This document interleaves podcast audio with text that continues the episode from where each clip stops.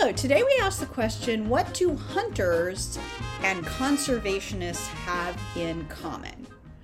Ugh. Well, if you're like me, you probably have some pretty strong stereotypes about hunters are this kind of person and people who are eco friendly are this kind of person.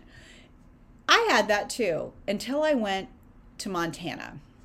Yellowstone National Park has a lot of conservationists and a lot of hunters who live outside the park. And so at breakfast at the local diner, I got to talking to them, and guess what the overlap is? They're the same.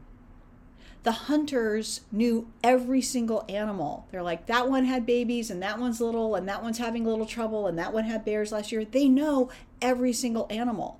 And they're just as likely to be out on a hunt during hunting season as they are to be working with the wolf preservation group. Whoa. So the next time you get these stereotypes about hunters are this type of person and conservationists are this type of person, guess what? You might be wrong, like I was. They might be the same.